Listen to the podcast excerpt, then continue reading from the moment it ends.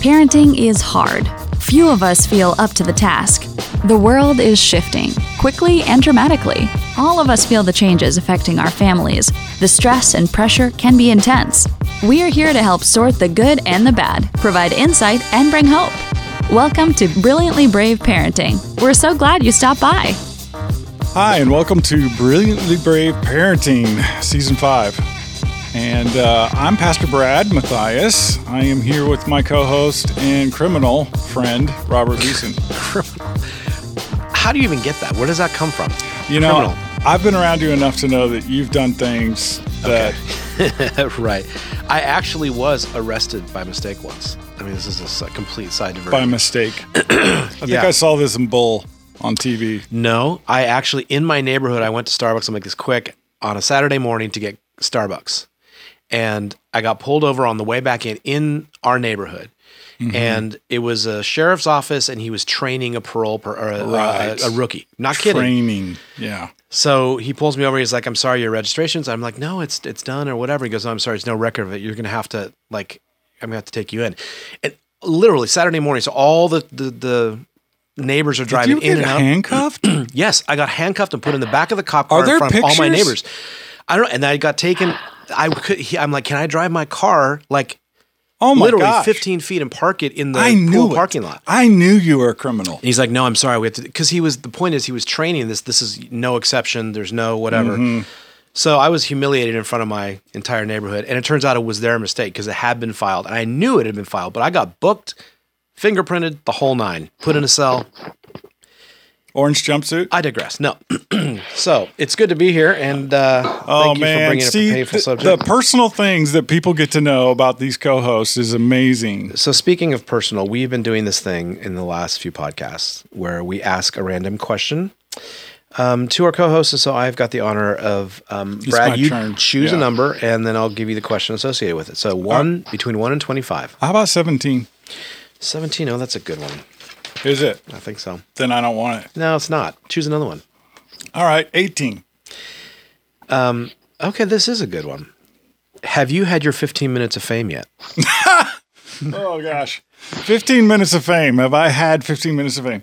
I guess maybe I did. Uh, you know, 2014, uh, book came out with Tyndale, mm-hmm. uh, Road Trip to Redemption. And I went on the media junket you know, did the like 12 TV interviews and 39 radio interviews and all over the United Got States. All made up pretty for television. Oh man, there's nothing quite as uncomfortable as full on makeup. Yeah. Yeah. In Canada, they love putting makeup on them. Yeah, I mean, I, I know you've written a book and you've had the same experience. So I guess I did. I had the 15 minutes where the cameras were on me, and mm. um, honest to goodness, not a fan.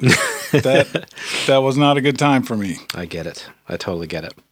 Well, today we have a, a very uh, very special guest today, and really some topic that I think parents and uh, families are going to have to start to wrestle with more and more. Hmm, unfortunately, um, culturally speaking, we're beginning to see issues of sexual abuse in the church as a, a more common and definitely more um, discussed topic. I'm sure it's been around longer than we know, but it's definitely becoming more and more um, talked about. Exposed. And, yeah, the yeah. Me Too movement, uh, some of the other forces in our culture are beginning to sort of uh, create permission, I guess, even uh, within the church, to start to talk about and admit and and deal with some of these struggles. And today's guest is an author, Nanette Kirsch, and she's written a book called Denial, uh, and it's a book about abuse, addiction, and a life derailed. Welcome to Brilliantly Brave Parenting, Nanette. Thank you so much. Thanks for having me. We, you know, when we were asked uh, if we would be willing to have you on this podcast, you know, one of the things that immediately went into my mind as a pastor is yes, I really think this is time to discuss. And I think there are literally tens of thousands, if not hundreds of thousands of women in particular who have been hurt or affected by abuse within the church and have never been able to talk about it. Is that true? Is that something you've discovered in your research? It is. I think um, I would amend your statement by saying men and women in the church. Um, in the Catholic Church crisis, it's 85% males who have been targeted. And then in other denominational um, traditions, it's definitely primarily women, but it is not a female issue and um, it is not talked about. So, one of the premises in my book, and the reason that the title is Denial, is that the cost of not talking about it is uh, significant and I think compounds the suffering and makes it impossible for people to move past that trauma and get on with their lives. Mm. What um I mean because we could we could try to try to lay out how you got to to writing this book, but I think just hearing from you, what what inspired you that's such the wrong word but what led to mm-hmm. you wanting to to write this book and to to bring out into light things that are so often kept in darkness so I do think it was inspiration. I think it was Holy Spirit inspiration. Um, in 2009, uh, my book is a fictional story based on a good friend of ours and his story. And um, he outwardly was one of the most successful people that we knew. Um, you know, started a business, was a millionaire by 35, was married with five children, just outwardly had an incredibly successful life. And it was not until he died that we learned that he had been abused and that the impacts of that abuse had actually contributed to um, his demise, his life becoming derailed, and eventually to his suicide. And um, I myself was a sexual abuse survivor, and by comparison, really didn't feel like I had had a lot of impact. So that was a point of curiosity to me. Um, as I started to deal, though, with some of the long term impacts in my own life, I got an understanding in that process because I went through Christian counseling, and really what God showed me was that um, the main cost of sexual abuse is that it breaks our ability to experience intimacy mm-hmm. in our human love relationships, but then also with God. If we can't experience it there, we can't experience it with Him. And that was the learning that I brought back to his story to say what happened and why was that so broken for him, having experienced um, God's healing in that in my own life as a result of the counseling and that journey. Interesting.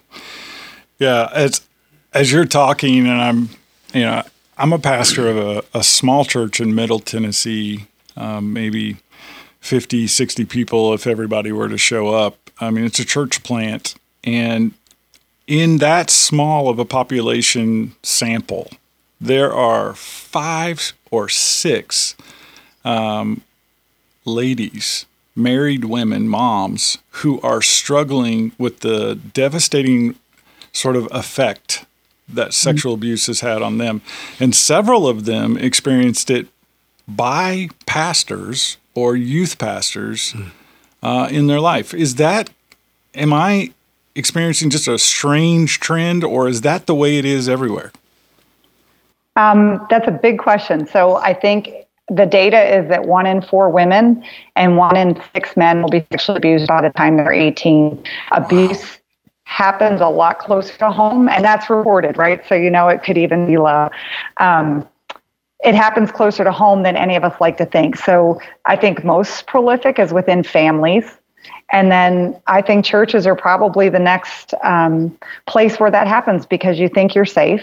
Um, the adults in, in leadership there, the adults with power, are given access and respect that they don't necessarily earn. Um, and so people with the wrong intention have a lot of opportunity. And then organizationally, I think both in families and churches, there's an inclination to protect the institution over the individual. Mm-hmm. So don't ruin the family by bringing these allegations. Don't destroy the church. Let's see if we can't, you know, deal with it quietly. And it doesn't work. Mm. Yeah, I, man, that grieves my heart to hear that. But mm-hmm. I, I can't live in denial. You know, uh, as I've uh, been drawn into some of these stories as a pastor, and I've learned some of the history of of men and women that that I know personally. Um, it it is a shock at first to think about it, but then to realize that this has been hidden for so long. I think the Catholic Church has definitely taken a lot of attention. Uh, there's yeah. there's a lot of of sort of media exposure of that, and that that's become sort of a, a scar or a wound on that particular portion of the body of Christ. But in the evangelical world, it's still coming out. Like it hasn't, there hasn't been that full exposure yet. Is that what you've mm-hmm. experienced in your Yes, I, I, grew up Catholic, so my perspective and knowledge has really been in that denomination. But as I've been doing this work and really embracing this issue as ministry, I've definitely come in contact with and worked with a lot of people from a lot of different denominations. And another one um, that's a very large denomination that has a significant in, issue is the uh, Southern Baptist Convention. Mm-hmm. Um, there are some issues there in terms of the structure, the complementarism, and things that maybe biblically aren't inherently wrong, but get twisted and used by people who have the wrong intentions. And so, um, you know, I've met people who did the um, for such a time as this rally at the convention last year and are just advocating to create understanding, create communication, and try to restore those to be safe environments. You know, people are fallen, so I don't think any one of those denominations is inherently evil. I just think that um, this is this is a great spiritual battleground. Um, sexual abuse is a really effective way to separate people from relationship with God, and so we really shouldn't be surprised that it's showing up in our churches. You know, I I think that's so true, and I as I've thought about it and sort of observed uh, just the few cases that I've been exposed to it's it's clear that there are environments that have been established as just normal within a church mm-hmm. that you probably wouldn't accept in a school or in another um, sort of public experience. Is there a, a movement or is there a set of standards that could be adopted by churches to help prevent this? So there is an organization called Grace um, that is specifically designed. Grace.org is actually their site. They're designed to help churches and organizations ensure that they've got safe environments, have policies in place. Um, a lot of it, to me, as I learned about it a little bit, feels familiar in terms of the kind of controls we put in, ter- in place for finance, right? You don't let one person count the money by themselves. You don't let one person alone with a child. You don't give them access and create opportunity where someone with the wrong intentions could take advantage. It's, it's a lot of common sense, but there's no reason for a church today to build that from the ground up. There is a lot of practical um, information available. What about as a as a parent that is seeing this being widespread and and and just feeling like there are there are so many times that we are not in proximity with our kids. Like what what are some ways that we can help yeah. protect our kids from this happening? Not just as an institution, but as parents, what can we do? As parents, and I think parents are the biggest protector for the kids. And um, there's sort of the obvious things that you know I heard when my kids were little. My youngest is now 16, and my oldest is 22, so it's a little different. But um, when they were little, I heard things about you know, teaching them appropriate terms and trying to make it safe for them to come forward. I think it goes deeper than that. I th- as I've learned about the issue, in terms of preparing your children, I really think there's two things that add to that that make a difference. One is creating an environment where it's safe in your home to talk about uncomfortable things, mm. and you've got to model that with your kids. You've got to be willing to be open and have uncomfortable conversations and show them that that's okay and it's safe. Um, another that I tried to do with my kids was I tried to empower them very early on to have a voice in babysitters, in other people. So if they didn't want to hug somebody, I never told them they had to hug them. If they didn't like a babysitter, they didn't come back. And they, you know, we kind of joked that they became like the Siskel and Ebert of sitters, but trust their voice. And because I did, they learned to. And so when they came home and they told me that they weren't comfortable with things their PE teacher was asking them to do, I wasn't comfortable either. And I said, don't do it but see, what's interesting to me is I then took that to the school and said to the principal, you know, these things don't sit right with me. And this is a school environment that has all the right policies, that makes you go through training to even drive carpool. And he folded his arms and looked at me and said, really? Hmm. And I, my kids no longer went to that school. I, I you know, I, I didn't react to that one specific incident, but I saw the pattern and I wasn't comfortable. So I think it's also incumbent on us as parents to be really well informed about what's happening in those environments and to not be afraid to ask those uncomfortable questions because you feel like, gosh, I don't want to make an allegation against somebody. You don't have to, but you've got to ask the questions and it is uncomfortable. And and that's you know, the parents who abusers know are present with their kids whose parents are hawkish and not helicopter but hawkish. They know they're well cared for. They know the parents are paying attention. Those aren't the kids that get targeted. Hmm. Interesting. Yeah. I, I, I, I, was wondering, you know, as someone that might be listening that has gone through sexual abuse, um, and the the separation of, you know, there's you kind of create split personalities in a sense, not not clinically, but um, how do you begin the process of restoring intimacy or understanding intimacy? I know you've you've really dived into that. You've you've taken a, a good look at that in your book, and even you talked about that, you know, in, your mm-hmm. story. So, what would you tell a listener out there that that may not have told many people, if anybody, that they have been abused? Obviously, first step is do start talking about it to somebody. Absolutely. But yep. what are some other steps that that we can employ to regain intimacy? I think I can share just based on my own experience that um, I did tell a handful of friends. I never told my parents. And I, I, think parents need to realize that too, that they're probably not going to be the first person their kids come to because right. you know the guilt that's associated with it. And you buy into a handful of lies about yourself that you're somehow responsible or that you'll be in trouble. Right. Um, but as a young person, I was abused at 15 and in high school years. And so I did confide in a couple of friends in high school and a few other people. I truly, I was in denial myself didn't think there was any lingering impact to my life. I can see it looking back, but I put it in a box and I went on with my life, and I really didn't feel traumatized. Um, so I think the first thing was to realize that nobody gets out of an experience like that unscathed.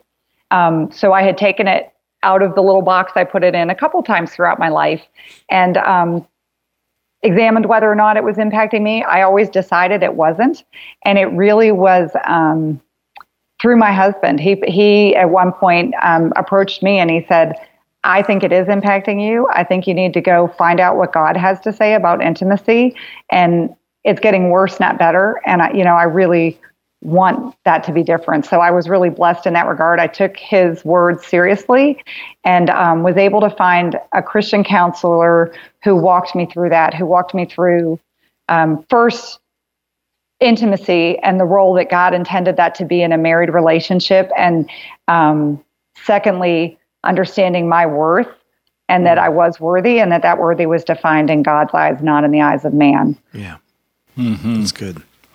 You know, as a pastor, I've seen uh, marriages just implode um, where one of the spouses had a, uh, you know, sexual abuse history um, and could not sort of bear to deal with it. Just wouldn't go see a counselor, wouldn't talk about it, wouldn't sort of unpack what had happened to them. And we're talking a couple decades later with three kids and 20 years of marriage under their belt. And I watched that marriage just disintegrate right in front of my eyes as a pastor. I felt so helpless because here this this beautiful thing called a family was being destroyed almost like a time delayed bomb how do how do we help people like that? How do we motivate them? I guess to do something uh, to to unravel the pain that's hidden inside.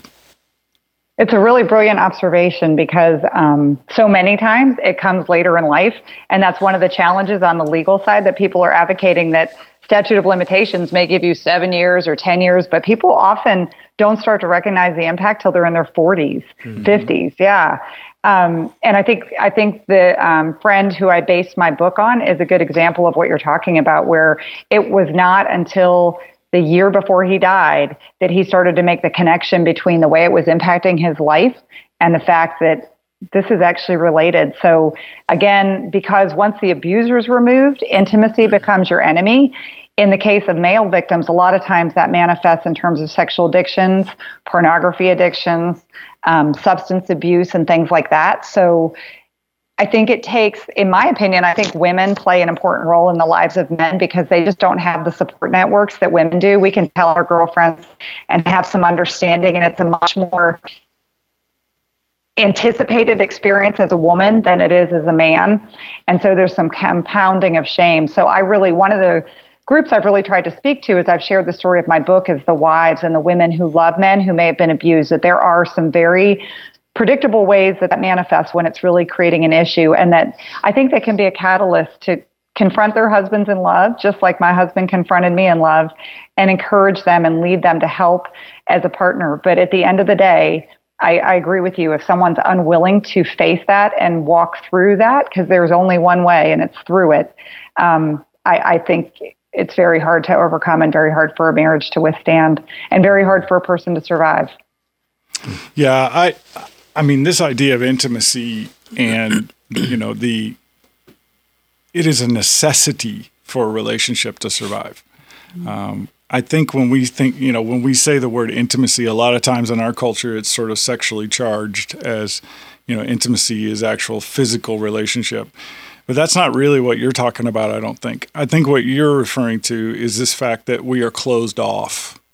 And there's a, there's a part of us that cannot bear to be seen or to be uh, exposed. It, let's go a little deeper into that. What what would the symptoms be in a marriage or a relationship where one partner is just feeling uh, really frustrated and maybe confused? What what are the symptoms that are showing up in someone's life where this may have been in their past? Mm-hmm. I think you're right. I think the intimacy piece is much deeper. And you have to remember how it happens first, right? That it's a child. If you think about when you were a child, how trusting you were of adults, that they were people who were safe and who could safely show you affection. You have no framework for affection not being a safe thing. Hmm. And so once that's broken and violated in such a profound way, when you have no tools to deal with it, you carry that over as an adult. So, you know, in my case, anything intimate, being trusting. Like I was a control freak. I had to be in charge. And anytime I wasn't, I didn't feel safe because I didn't trust my husband with my heart.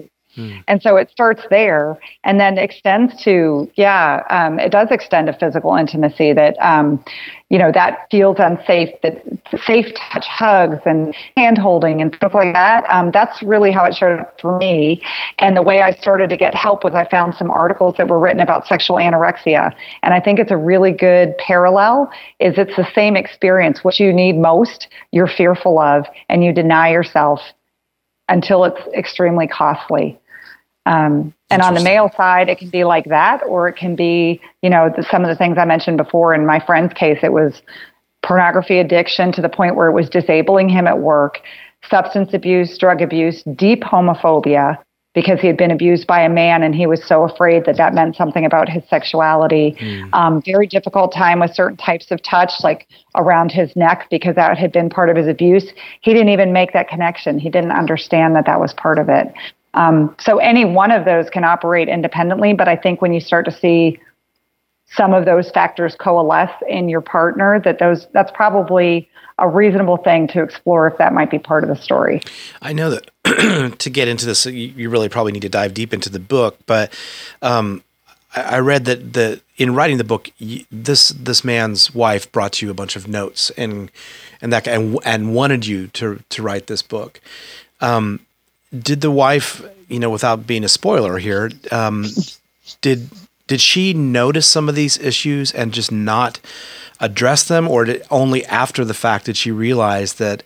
Holy cow! There were there are warning signs all along, and um, and if if she did realize it, I think that's kind of what we're talking about here is things to look for, and um, I think it's very powerful that you're that you're talking about it from a man's perspective because I agree, men don't talk about this kind of thing, and and for, for all the reasons that you mentioned. So give us a little backstory on, onto the book and the wife and what she encountered. And obviously it didn't end well at all. But um, right. did she have any idea that it was as deep as as it was? She really didn't. Um, she knew there was something devastatingly wrong from a very early stage. Um, I would say after their third child, coincidentally, I guess similar to your friend, um, her husband started to withdraw from the marriage and be gone a lot more. So she's home raising kids. They're in a new community and she started to get suspicious about infidelity and what was, you know, taking him away from their family to the point where eventually she hired a private investigator. She did find out that he was soliciting prostitutes and she kept that information secret for a year. She held it inside. Wow. So you know, one of the themes of my book is just the cost of secrets, the weight of those secrets. Yes. It took her under, it cost her, you know, her husband obviously the opportunity to come clean. Um, when she finally did confront him with that, and it was indisputable, I, he just could not get around it. Um, he denied it. And to me, that was one of the key moments where, had he at that point really come clean, I think he might have survived.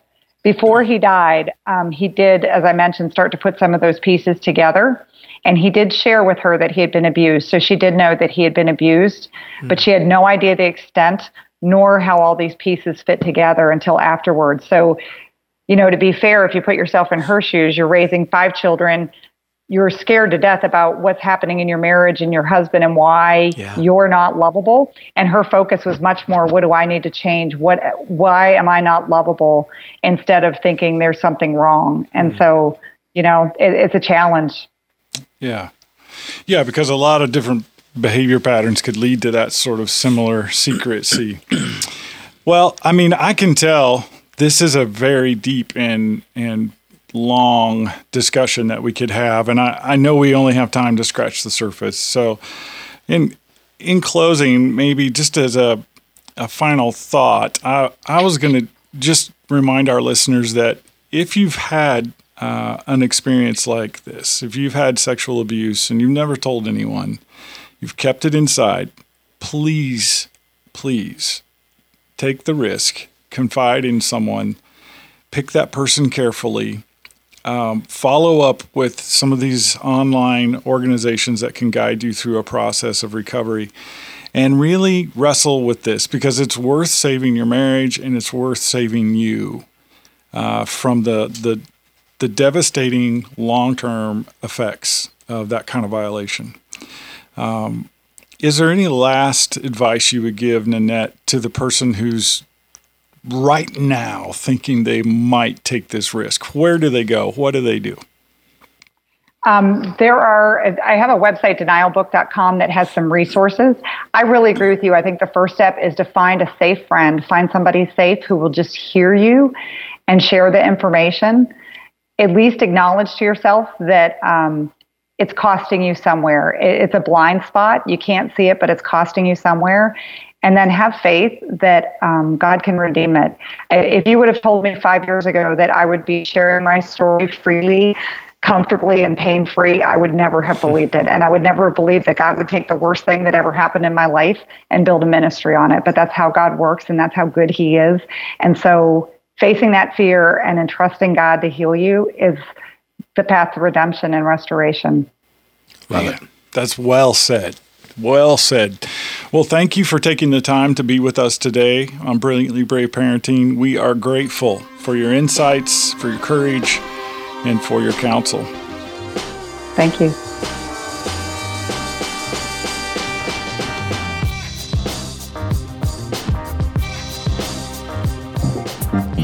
Well, we're very excited to announce a partnership with the guys that we know from Boise, Idaho, Robert. Yes, we are. New release today. They're fantastic. Very, very relevant for what's going on. If you want to discover new music in the Christian realm, that's kind of the only place to go. Yeah, and not only do they have amazing music and amazing reviews and just a lot of information about Christian artists, but they are creating with us a brand new devotional product. Call it IRL Resources. Do you know what that stands for, Brad? I found out You did? What does it stand for? it stands for in real life. That's exactly right, Brad. Very good. In real life, because a lot of times we have these standard devotionals that you know that, that we see, and, and we thought that it would be kind of cool to use their expertise in Christian music, couple that with actual scriptural and devotional thought that digs you deeper not only into the song, but incorporates it into real life. And so it's a very vibrant and very awesome resource for families and for pastors. Yeah, and so if you uh, have a preteen or a teen in your home and you're looking for a new devotional to do weekly,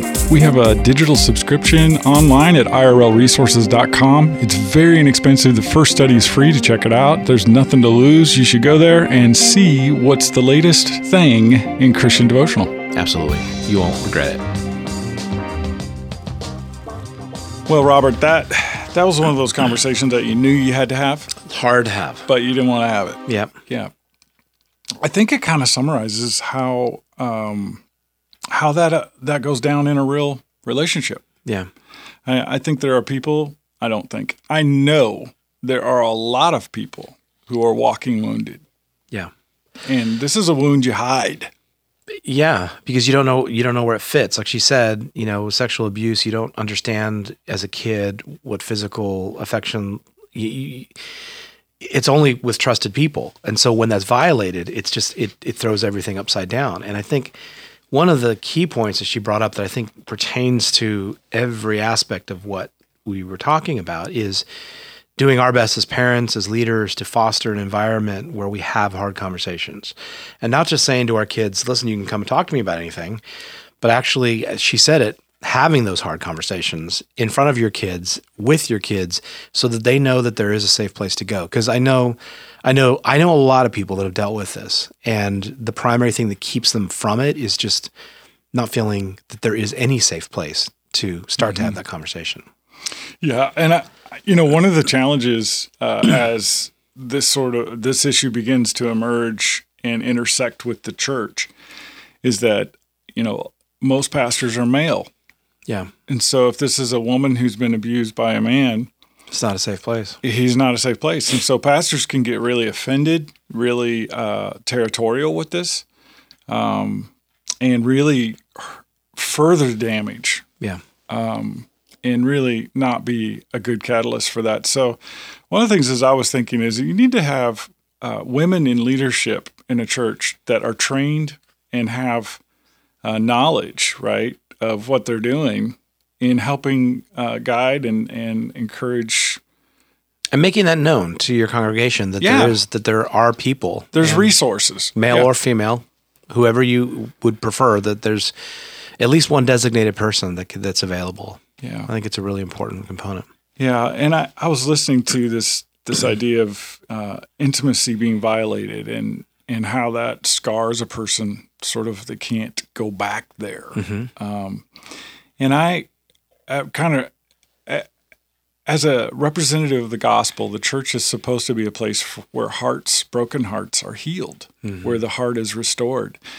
And so, if this is if this is as big a deal as it appears to be, this could be one of the number one or two issues within a congregation churches are going to have to wrestle with this. Mm-hmm. They're going to have to uh, hit this head on. You can't hide this. You can't pretend it doesn't exist in your your church or parish because it does. Yeah, it's true.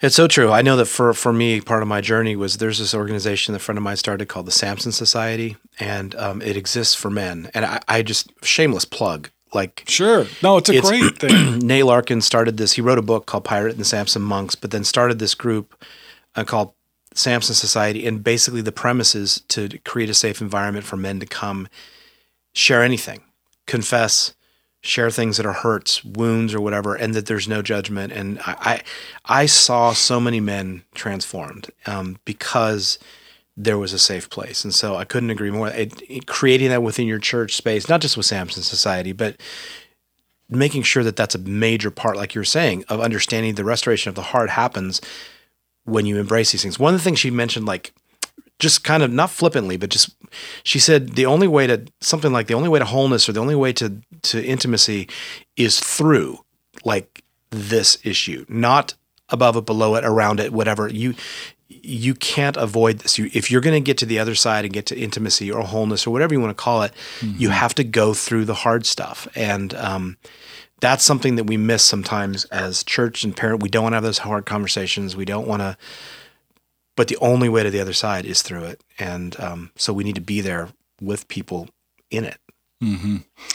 Well, I mean, roughly 25% of all women have had uh, some type of sexual abuse by the age of 18, according to those statistics, and about 15% of men. Hmm. And so, uh, this, you know, I, she corrected me in, in not oversimplifying this as just for women. Yeah. Like this is actually affecting both sexes uh, significantly. And you know, the fact that there's there's organizations like grace.org out there that can help a church sort of update their policies and read redefine how things are going to be done within the, the walls of the church to be safe. Right. And and even if nothing's going on, you're doing that so that the people who are attending your congregation feel safe. Right. It, exactly. It doesn't have to be a situation where this has occurred already. It needs to be a situation where you don't allow it to ever occur. Right. So the preventative approach on this is is a significant factor. And it's great that there are resources that churches can, can employ. Absolutely. Well, I, I know we could talk a long time, and I know there's a lot of uh, places on the web that you can go, and some of them are are pretty intense. So this is definitely something you wouldn't want to do by yourself. You want to get involved with a professional. You want to get support. You don't want to process something this painful on your own or with just a best friend. Like you need professional support for that. And there's um, no shame in that. No, absolutely not. And uh, you know, as as we were talking before the interview, and I was talking with Nanette, one of the things that can happen with a sexual abuse survivor is that they can get stuck and in the role of victim and they they never go past that and they sort of stagnate in their relationships and so one of my hopes one of my prayers as a pastor is for someone who's been in this situation who's had this experience to move through it like you said mm-hmm. and then to be healed to Right. allow the holy spirit to do a work To not stay in it. in their heart. Yeah, absolutely. Because I think you can get stuck in it and it's so painful that you just can't imagine ever getting through it. Well, and this this is a whole nother podcast, but but it starts becoming your identity. And, Right. You know, that's Yeah. the thing that that gets scary is when you when you anchor your your problem, your struggle to your identity. It's part of our story, but it's not our identity. Yeah. So we need to move on. So I loved her closing comment. She said, I've gotten through this. I've received Yeah. redemption. I've experienced now wholeness. I've gotten through the process of recovery to the point where I can now minister out of my greatest pain. Now I can become my strength through Christ. And so that is the gospel. Yeah. You know, that is the truth of the gospel. And in many ways, that's why you and I do parenting podcasts, is because this has been one of our greatest failures in our lives in this in the sense that, man, I I have to trust God for this. And so I want to encourage listeners if you feel like you're a failure, you feel guilty, you feel shame, you feel condemnation, none of that came from Christ. None of it. It's hmm. all the devil. So you got to shrug it off and then you have to move forward in faith and believe that Jesus knew that before he died for you. Right. and you're going to be received with open arms. And there is one true, faithful, and pure relationship that you can have with your Father in heaven, if no one else. So there's hope for the Christian who's uh, working through these issues. Absolutely. Thanks for listening. It was a long uh, interview today, big, heavy subject.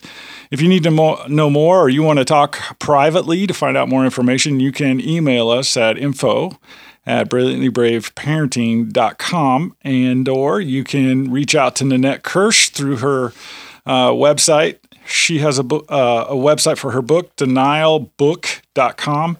And uh, she's also available on all the social media outlets. Nanette Kirsch is her name, and she has uh, courageously stepped out to help us all. So, Awesome. We'll see you here again next week. Be encouraged, parents, you are not alone. In Paul's letter to his son in the faith, Timothy, he writes, But I am not ashamed, for I know whom I have believed, and I am convinced that he is able to guard until that day what has been entrusted to me. Brilliantly Brave Parenting wants to be an encouragement and support that parents can rely on. Would you consider liking us and sharing us with a friend? As a part of the Tween Gospel Alliance, we are a nonprofit organization dependent on the support of friends like you. Thanks for stopping by. We'll be right here next week.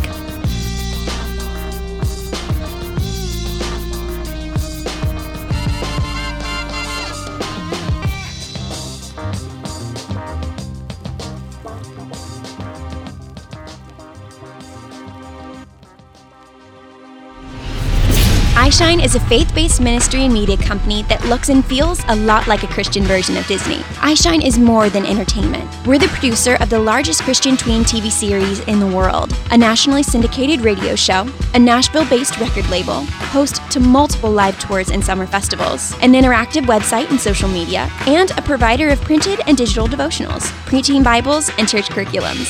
But more than anything, we're a trusted Christian resource for parents and pastors. You can turn to us for all things Check us out at iShineLive.com. what our kids believe is going to define them for a lifetime. According to George Barna, by the age of 13, what a kid believes is what he'll die believing. For parents and for pastors, that's a frightening experience, especially if you've got an 11 or 12 year old. At the iShine Ministries headquarters, this became a huge priority in the last year. We partnered with the Tween Gospel Alliance to bring you a brand new resource known as the Shock and Awe Study Guide. And I'm here with one of the co founders of this entire program, Robert Beeson. Can you tell us what is the Shock and Awe Study Guide? It is awesome. More than that? Yeah. Okay. The Shock and Awe Study Guide is a super cool thing that either a parent can do with their kid, or a youth pastor can do with their students, or a children's pastor can do with their students. And here's the cool thing about it it is apologetics for kids. Ah. So it's the really huge evidence and thoughts of apologetics wrapped in a way that is really tangible and simple for kids to understand, answering four primary questions. And they are what if there's a God? What if the Bible is true? What if Jesus is who he said he was? And what if I'm part of that plan? And we believe if you can answer those four questions and you are drawn through evidence proving those four questions, that really it's gonna it's gonna establish a pretty unshakable foundation of faith. That sounds very helpful, especially if you're a parent or pastor and you're concerned about the condition of your child's faith, what they believe, what the voices of culture are telling them. If that's you and you're interested, go to ishinelive.com and check out in our web store the Shock and Awe Study Guide. It has a digital cloud video base, so it's four studies in a small paperback volume for $9, and it has four videos that go with four studies. It can be done in a weekend, it can be done over a month, or it can be done bi monthly, however you need it. It is a fantastic resource that I have used as a pastor in my own home church, and I have been impressed. So check it out. Check it out.